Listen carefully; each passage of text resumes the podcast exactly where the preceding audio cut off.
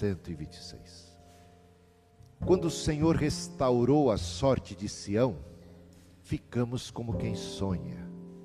Então a nossa boca se encheu de riso e a nossa língua de júbilo. Então, entre as nações se dizia: Grandes coisas o Senhor tem feito por eles. Com efeito, grandes coisas fez o Senhor por nós. Por isso estamos alegres.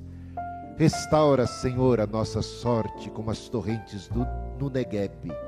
Os que com lágrimas semeiam, com júbilo ceifarão.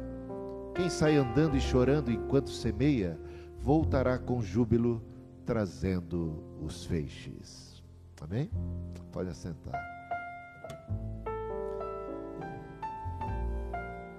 Esse é um salmo de restauração. A tônica desse salmo é alegria. Repare que o salmo tem apenas seis versículos. Em seis versículos, há cinco referências diretas à alegria ou júbilo. Alegria ou júbilo. Cinco referências diretas sem contar aquelas indiretas, como ficamos como quem sonha.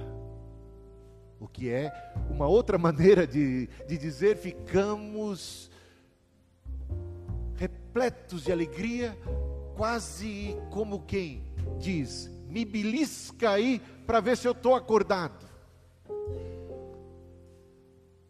Às vezes a felicidade é tanta a notícia é tão boa que parece que estamos sonhando. É bom demais para ser verdade, custamos até acreditar de tão bom que é.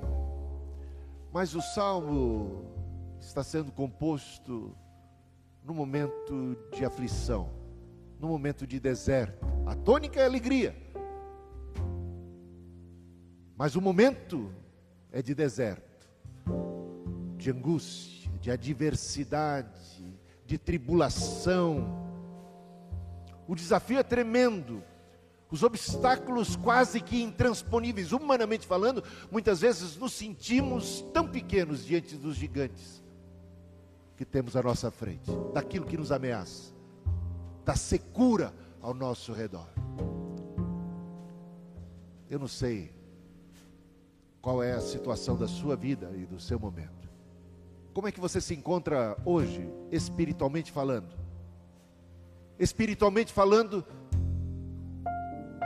você está cheio do Espírito Santo? Seu coração está repleto de fé, de confiança na palavra de Deus? O que sai da sua boca, produto daquilo que está cheio o seu coração, são louvores ao Senhor, são palavras de esperança, de gratidão.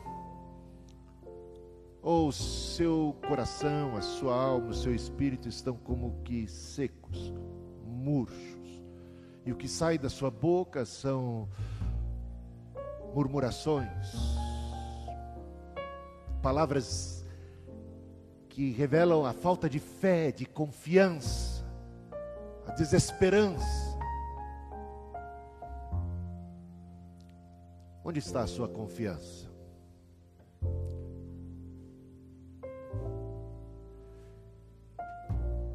Situação é de deserto. Então, como é que o salmista enfrentou o seu próprio deserto? E aqui a gente vai ter lição para a nossa própria vida. Como é que nós devemos encarar as crises, as dificuldades, os temporais, as adversidades todas da vida, situações de, de deserto, de secura, de sede, de fome, de dor, de angústia. Como é que a gente deve encarar? Como é que o salmista encarou e, e quais lições nós temos para nós mesmos? Talvez para a gente poder encarar a situação que encontramos agora, talvez uma que vai acontecer mais adiante. Repare bem que a primeira coisa que o salmista faz A gente sabe que ele está encarando um deserto. Porque ele pede: restaura, Senhor, a nossa sorte. Então a situação dele não é favorável, é desconfortável, é avessa.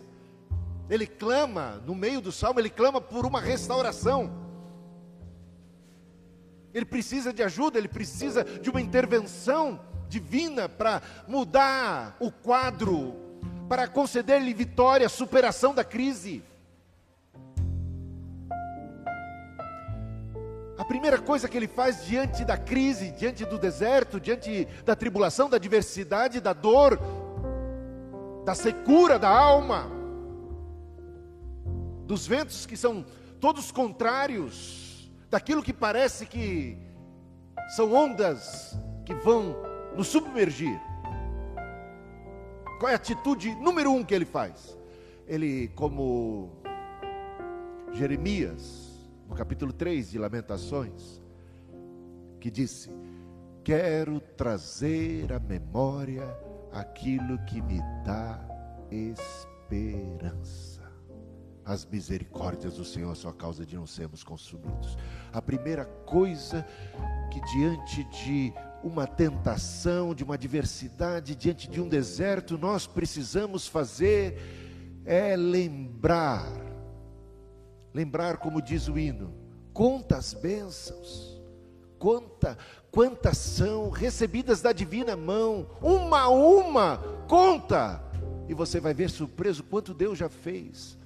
Porque às vezes na hora da adversidade a gente consegue só enxergar o mal, só consegue enxergar a dificuldade, só o deserto, e somos tomados por um pessimismo, por uma falta de fé, por uma descrença ou por uma crença o contrário, por uma crença no mal, por uma crença nas trevas, por uma crença no inimigo, no diabo, no inferno, que se torna maior do que numa crença em Deus. E somos tomados por uma tristeza profunda e, e nos afundamos em lamentações e, e choro e lágrima e, e lamento e lamento e murmuração.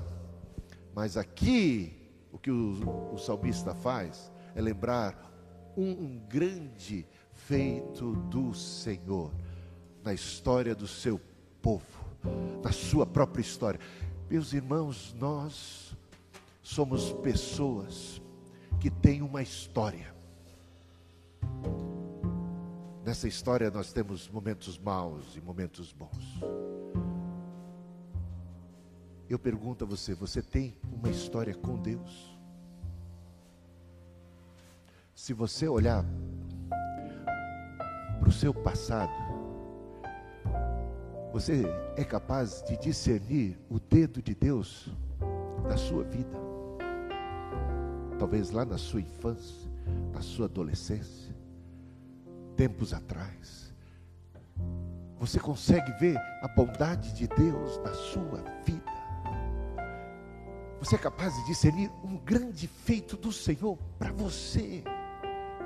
E às vezes, mesmo quando nós não o conhecíamos tão bem como conhecemos agora, não é não? Mesmo quando a gente nem conhecia ele direito, de repente a gente olha para trás e fala: Foi Deus na minha vida.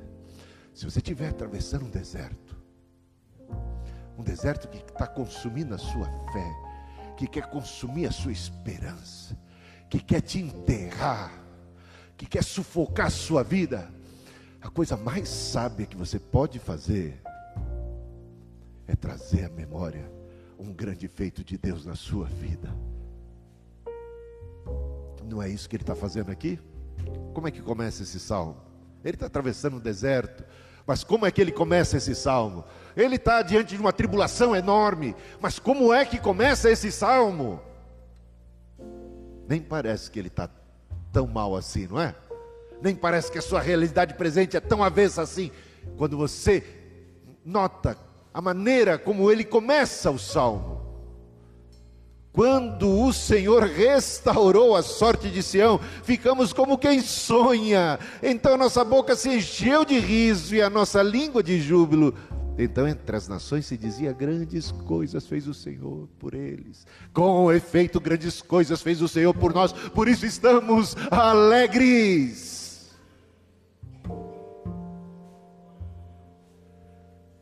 Estamos alegres,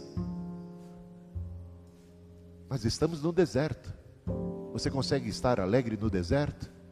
Se você conseguir trazer à memória o que te pode dar esperança, você vai começar a experimentar uma paz e uma alegria que excede a todo entendimento humano guardando a sua mente e o seu coração, a despeito das circunstâncias adversas, avessas, contrárias, a despeito de tudo que o diabo pode estar fazendo, de todas as suas setas inflamadas, malignas sendo atacadas contra você, quando você se sente à mercê de tudo e de todos, de repente você se lembra que há Deus, que há Deus nessa história, que há Deus na história da sua vida. Então, no meio da adversidade, ainda em deserto, o que você começa a experimentar é uma alegria, fruto da confiança de que o mesmo Deus que operou no passado opera aqui e agora, hoje. Deus não está morto, Deus não se aposentou, Deus não deixou de ser, se importar, não deixou de ser bom, misericordioso, fiel. Deus é totalmente confiável. Deus é Senhor da história, é maior do que todo adversário, inimigo, inferno, do que todo deserto. Deus restaurou. Olha, o verbo está no passado. Por quê? Porque se trata de uma experiência, de história do povo vivida.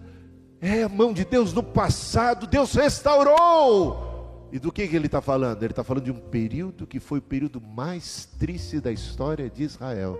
Quando Israel, o reino do sul, foi destruído, foi tomado pelos exércitos de Nabucodonosor a cidade foi destruída, os muros postos abaixo, queimada, queimadas foram as casas, o templo foi destruído, o povo que sobreviveu a tanta mortandade se espalhou pelo mundo e outros foram feitos cativos. E a terra de Israel, a cidade de Jerusalém, foi tomada por outros povos e aonde havia o templo, agora havia outra coisa: monturo, cinzas. E de repente o que você vê, o que você sabe, é que tudo aquilo da sua história, da história desse povo que um dia, por mão forte, foi redimido do cativeiro do Egito, por pecado seu, acabou sendo condenado, julgado e agora se vê disperso pelo mundo, escravo, cativo na terra da Babilônia, longe, desterrado, e na sua terra, onde haviam as suas casas, onde havia o templo, onde havia cidade, onde havia um governo do, do, do seu próprio povo, agora é pisado pelos gentios, por estrangeiros, que zombam, que riem, de nós e que zombam e que riem de nosso Deus. Mas o Senhor restaurou a sorte de Sião. E por mão forte de Deus, que agiu na história, que tocou no coração de reis, porque Deus é quem move o coração de reis, estabelece reis, remove reis. E a mão de Deus pesou sobre o império babilônico que caiu no seu lugar veio o Império Medo-Persa, decretos mais favoráveis a Israel, e o povo de Israel, que era cativo, pôde ter a liberdade, deixou de ser escravo e pôde retornar para a sua casa, para reconstruir a sua cidade. Aí temos os livros de Esdras, Neemias, para contar toda essa parte da história. E é disso que o Salmo, o Salmo, ele acontece no momento posterior a isso. E quando ele diz, quando o Senhor restaurou a nossa sorte, é a este episódio a que se refere o salmista. Ele está lembrando desse grande feito de Deus. Ele poderia ter se lembrado do outro, quando Deus também libertou o povo do cativeiro egípcio. Agora ele se lembra desse último grande feito de Deus, quando Deus libertou e restaurou a sorte de Sião. E eles ficaram como quem sonha o Senhor foi por nós, por isso estamos alegres. Mas agora eles estão enfrentando inimigos, eles estão na sua própria terra, mas enfrentam adversidades, a coisa não é fácil, Tem muita gente que não gosta deles estarem ali, eles têm muitos conflitos, muitas lutas, e muitas vezes, diante de tantos conflitos e lutas, nos sentimos desanimados. Ele tem a tentação de ficar desanimado, mas ele não olha para esta circunstância atual como definitiva. Ele se lembra dos grandes feitos do passado, um em particular desta restauração da sorte de Sião, e ele é animado, ele é reavivado na sua fé, na sua alegria. Meus irmãos, nós não precisamos que a situação mude para a gente experimentar alegria. Não precisamos. Tudo que eu preciso. A gente cantou hoje, né? Esse lugar é o. Onde é que é, qual é o lugar da nossa alegria? Esse lugar é o Senhor. Alegrai-vos Outra vez vos digo: alegrai-vos, alegrai-vos sempre no Senhor. Por que, que você está alegre? Porque você está feliz. Porque você tem um emprego. Porque você tem uma família. Porque você tem esposo, esposa, filhos.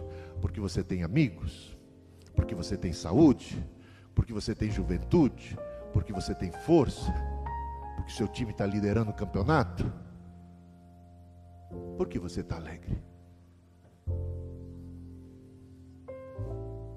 Qual é a fonte da sua alegria?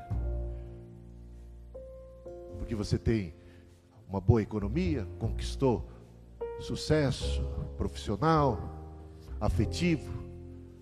Por que você está feliz? Se a tua felicidade está baseada nessas coisas, a sua felicidade é efêmera. Por quê? Você tem família?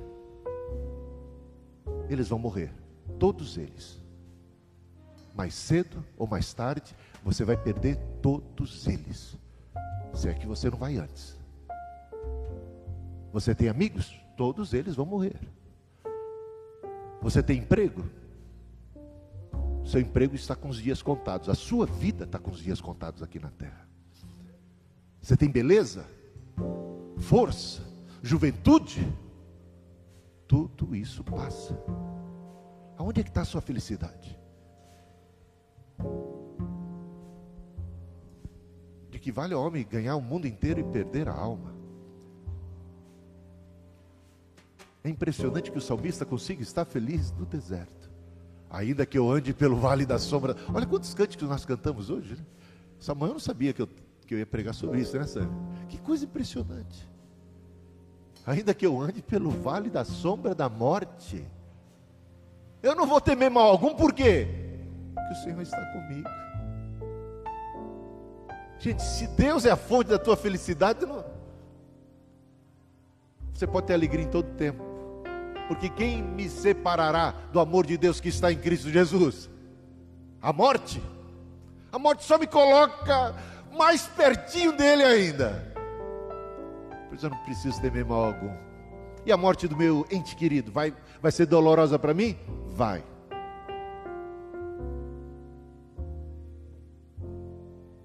Vai ser dolorosa? Vai. Mas dá para superar? Dá. Se você tem o Criador, dá para superar. Se você tem esperança da ressurreição, dá para superar. Ou não? A gente pode superar tudo com Deus. Com Deus no nosso coração, a gente vence todo mal, toda adversidade, todas as calamidades.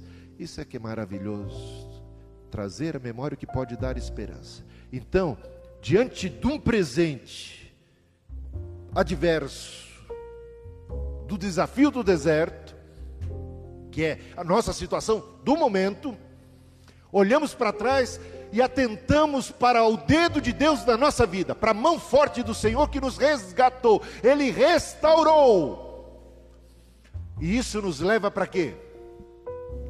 Para oração. Isso nos leva, como a Vilma fez uma certa vez, um clamor. Irmãos, tem oração e oração. Na nossa vida a gente sabe disso. Tem aquela oração que é meio. meio reza, né? Eu acho que os, os crentes rezam também. Eles dizem algumas coisas, às vezes nem estão pensando muito no que estão falando, é meio no automático, piloto automático. Oração piloto automático. Mas existe aquilo que a gente chama de clamor. Existe aquilo quando a gente bota a nossa alma, o nosso espírito, o nosso ser inteiro naquela petição. O Senhor restaurou. Isso nos leva agora a um clamor cheio de confiança. O mesmo Deus que operou no passado é poderoso para operar, intervir agora no presente. Restaura, Senhor, a nossa sorte. Olha que coisa linda. O Senhor restaurou. A primeira coisa que eu lembro não é do meu problema. A primeira coisa que eu lembro é do Senhor poderoso agindo na minha história. E agora isso anima a minha fé, alegra o meu coração e eu clamo com fé. Restaura, Senhor, a nossa sorte. E agora ele lembra de um outro evento poderoso que acontece de tempos em tempos, praticamente anualmente, na geografia de Israel. No sul de Israel tem um deserto que já vai ficar colado ao deserto, é como que é a porta de entrada ao deserto do Sinai. Uma região que a maior parte do ano, quase 11 meses, é deserto se chama Negueb, ao sul de Israel. E ele e todos os seus conterrâneos, todos os judeus, conhecem esse fenômeno, que é um fenômeno poderoso, que quem tem fé em Deus atribui ao Senhor.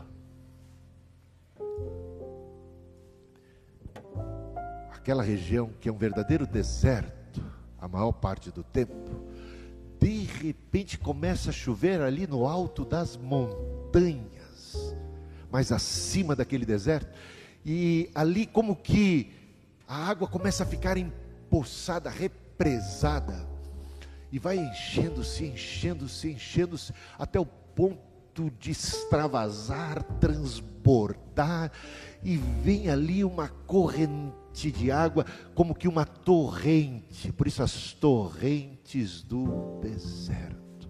Aquela torrente de água que vem das montanhas descendo e vai por aqueles veios dos rios que ficaram secos, rachados, e se enche, e é muita água, é um mundo de água. E essa água vai evaporando, e nesse vapor vai se espalhando pelo deserto, e aquilo que era uma região desértica se transforma, sabe do que? Num jardim, num lugar florido, num lugar de vida, meus irmãos. Isso faz a gente lembrar da vara seca de Arão. Lembra do milagre que aconteceu com a vara seca de Arão? O que, que aconteceu com ela? Floresceu qual a possibilidade de uma vara seca, que já foi tirada da terra, da sua raiz, que está nas mãos de um homem, vir a florescer? Nenhuma. Mas, meus irmãos, estamos falando de um Deus todo-poderoso que faz a vara seca de Arão florescer, que faz o deserto virar um jardim. Então, esse fenômeno natural que o salmista atribui a Deus, como Einstein, né? Não foi o Einstein que disse que o conceito dele de milagre é um pouco diferente do da maioria das pessoas? Porque para ele, o natural já é sobrenatural. Olha só que conceito, né? O natural é sobrenatural. Você não é natural. Mas olha melhor para você. A sua própria existência é algo extraordinário. Você não é produto do acaso. Você, essa máquina humana completa complexa, que tem alma, que tem coração, que tem olhos, que tem boca, que tem movimento. Gente, que extraordinário é esse mundo natural das espécies, da, das flores, das, das aves, dos frutos, do campo, dos rios. pense que Deus está por trás de tudo isso que nós consideramos muito natural. Restaura, Senhor, a nossa sorte, como as correntes no Negueb, como as correntes no Negueb. Nossa situação é de deserto, mas quando o Senhor começa a derramar chuva, a água toma conta daquele espaço de deserto e há uma conversão e uma mudança de tudo. E para terminar, os que com lágrimas semeiam, então lágrimas estão presentes nessa situação. A gente se alegra em toda e qualquer circunstância, mas tem lágrima no meio também. Tem angústia, tem dor. E no meio da angústia e da dor a gente lembra e a gente consegue sorrir e animar a esperança e ter alegria, mas é, há um conflito humano. Há um conflito humano. Os que semeiam com lágrimas continuam a semear diante da dificuldade com muita esperança. Porque se não tivessem esperança, já teriam desanimado. Porque estão sofrendo enquanto plantam mas não desistem, porque confiam que o Senhor vai dar condição de você colher aquilo que com lágrimas você está plantando. Isso já é um olhar para o futuro. Se a primeira parte desse salmo, diante da crise do deserto, é um olhar para trás, que reaviva, que reanima a esperança. A última parte desse salmo é um olhar para o futuro, para a promessa de Deus. Não importa que estejamos semeando com lágrimas, o fazemos com a certeza de que colheremos com muita alegria. E a palavra alegria é que termina, é que fecha mais uma vez esse salmo. Começa com alegria, é no meio do deserto, experimentamos alegria no deserto e temos uma expectativa futura de muita alegria. Quero só concluir com essa seguinte consideração. Quando eu disse que devemos olhar para o passado e trazer a memória que pode dar esperança, e possivelmente você pudesse identificar coisas que Deus fez na sua vida, coisas pontuais, um milagre, uma intervenção, uma ajuda, uma porta que se abriu, um socorro, um livramento. Quero agora chamar a sua atenção para a coisa mais grandiosa e mais maravilhosa que Deus fez na sua vida, para você. Que talvez, quando eu disse para você lembrar, você pensou em coisas menores, mas tem uma coisa maior que Ele fez para mim e para você. Deus amou o mundo de tal maneira que deu seu Filho unigênito, para que todo aquele que nele crê não pereça, mas tenha vida eterna. Isso já é fato, Ele já fez. E Ele não fez só por mim, não. A melhor de todas as notícias é que Ele amou o mundo, Ele fez isso por todos nós nós que estávamos mortos nos nossos delitos e pecados, nós que andávamos em trevas, nós que como ovelhas havíamos nos desgarrados, nós que estávamos de, à mercê, escravos do pecado, escravos do inimigo, Deus teve misericórdia de nós, Ele enviou o seu Filho para morrer no nosso lugar, para assumir a nossa culpa, para ser penalizado pelos nossos pecados, Ele assumiu a nossa bronca, Ele assumiu a nossa condenação e o castigo que que nos traz a paz foi posto sobre ele, e pelas suas pisaduras fomos nós sarados. Quero dizer para você, independente da situação que você esteja vivendo agora, nada, absolutamente nada pode alterar a cruz de nosso Senhor Jesus Cristo. Ele morreu por você, isso está feito. Ele disse: está consumado. Lá na cruz ele despojou principados e potestades, triunfou sobre eles na cruz.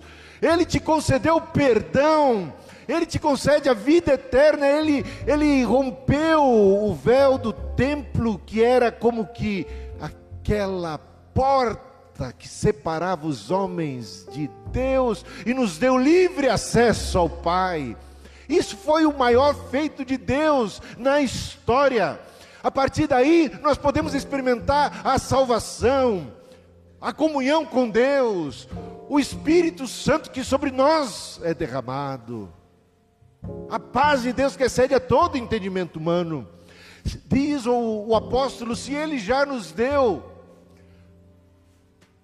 o melhor, se Ele já fez por nós a maior de todas as maravilhas, como não nos dará, juntamente com elas, todas as demais coisas? É certo que ainda não experimentamos tudo o que Cristo conquistou para nós na cruz. O reino de Deus ainda não veio na sua plenitude. Nós já experimentamos como que as primícias, os primeiros frutos, uma parte, um antegozo de tudo aquilo que Deus tem para nós. Ainda sofremos? Como diz o apóstolo Paulo em Romanos 8, gememos suportamos angústias até agora? Aguardamos a manifestação dos filhos de Deus, o dia em que Cristo há de vir, aí sim a morte, no dia da ressurreição, tragada será pela vitória. Deus enxugará dos nossos rostos toda lágrima. Essa é a nossa bendita esperança. Vivemos ainda em conflito, ainda nos deparamos com desertos, ainda precisamos orar, como o salmista, restaura, Senhor, a nossa sorte. Ainda precisamos, como o salmista, insistir em plantar, ainda que com dores, ainda que com lágrimas nos nossos olhos, com o coração ainda partido. Insistimos por uma fé bendita uma esperança que toma conta do nosso coração, que nos torna inabaláveis. Na esperança de que a glória maior há de se manifestar plena. Quero convidar você a assistir este vídeo que fala das torrentes no Negueb exatamente vai mostrar para você o deserto do Negueb. Dá para apagar só essa luz aqui, ó, com cuidado para não apagar o resto, só a que aponta para lá. Esse é um vídeo simples, pequeno, mas que retrata exatamente esse fenômeno. O dia em que as águas começam a descer das montanhas daquele deserto e começam a tomar conta daquele espaço. O Negueb está hoje localizado no extremo sul da Palestina. Um lugar muito árido, um dos mais baixos da região. O deserto do Negueb é uma grande extensão de terra improdutiva. No entanto, quando a chuva serôdia, que cai abundantemente na região por um longo período de tempo, a água é armazenada nas partes mais altas da região. e quando transbordam, formam as torrentes, que invadem o deserto, trazendo grande inundação e transformando a terra árida em um rio que produz vida.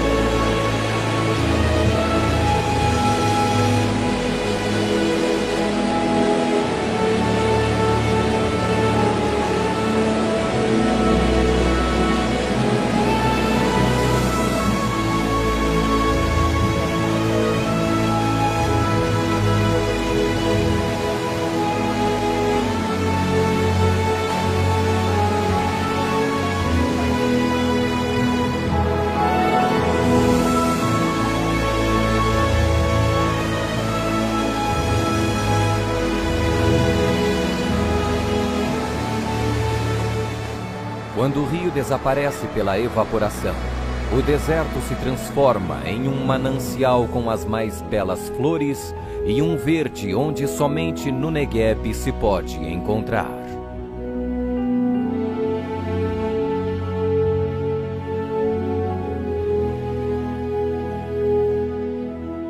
Ó Senhor, faze com que prosperemos de novo, como as torrentes no Negueb.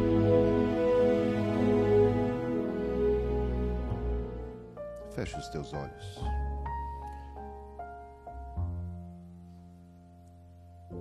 Não importa qual a situação e adversidade e deserto, o que é seguro é que Deus está acima de toda e qualquer circunstância e Ele pode operar esse milagre. Restaura, Senhor, a nossa sorte como as correntes do Negev. Cantemos ao Senhor.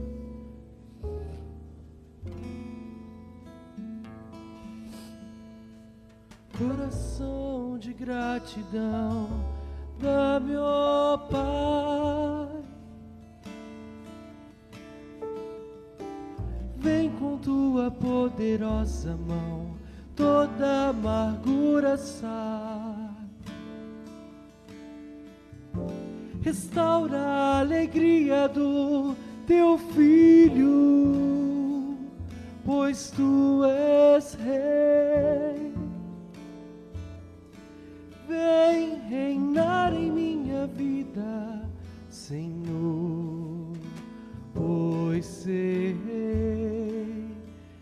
minha vida pertence a ti, coração de gratidão, coração de gratidão, dá-me, ó Pai.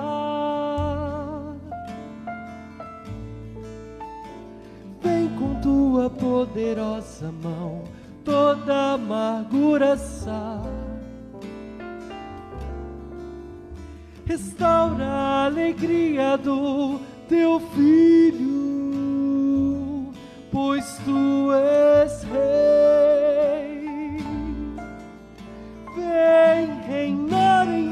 Vida, Senhor, pois sei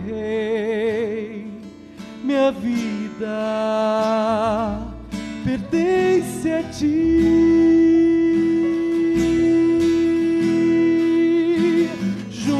quero estar, me ensina a caminhar. Um passo eu quero dar para sempre te amar.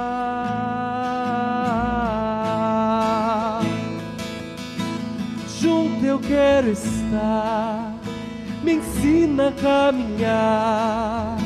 Um passo eu quero dar para sempre te amar.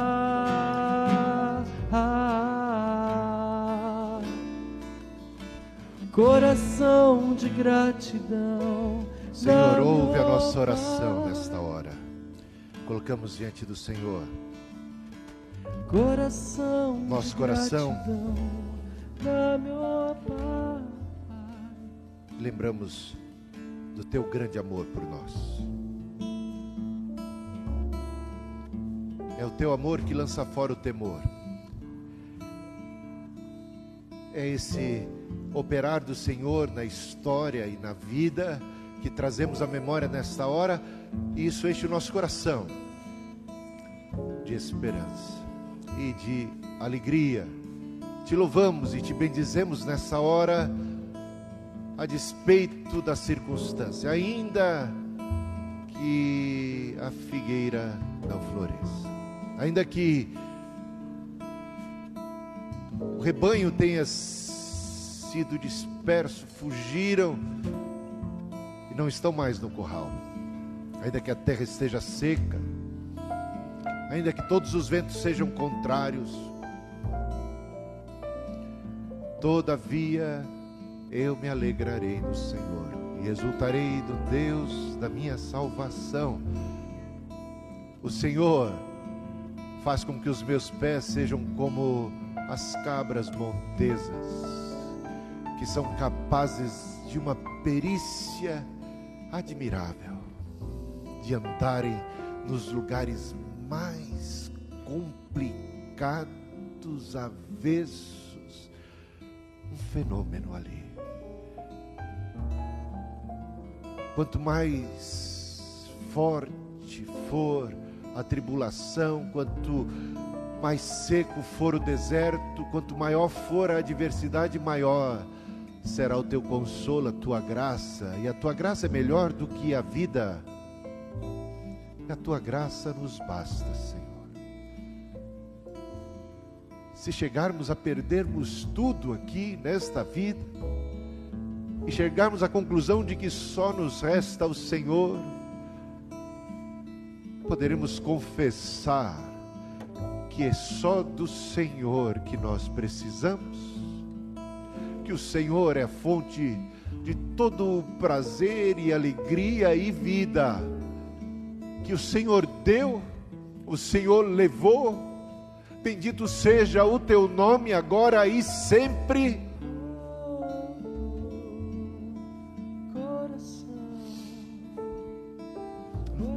Bendito seja o teu nome. Queremos te adorar na beleza da tua santidade. Queremos te prezar, prestar uma adoração que o Senhor merece. Uma adoração por quem tu és, pelo que o Senhor faz, age, pela tua mão, pela tua soberania, pelo teu poder, pela tua fidelidade. Prato pode estar vazio, Senhor, mas nós te bendizemos. Nós te louvamos, o Senhor cuidará de nós, o Senhor proverá. Não vemos o cordeiro, estamos a ponto do sacrifício, mas pela fé erguemos a nossa mão, na certeza de que o Senhor proverá.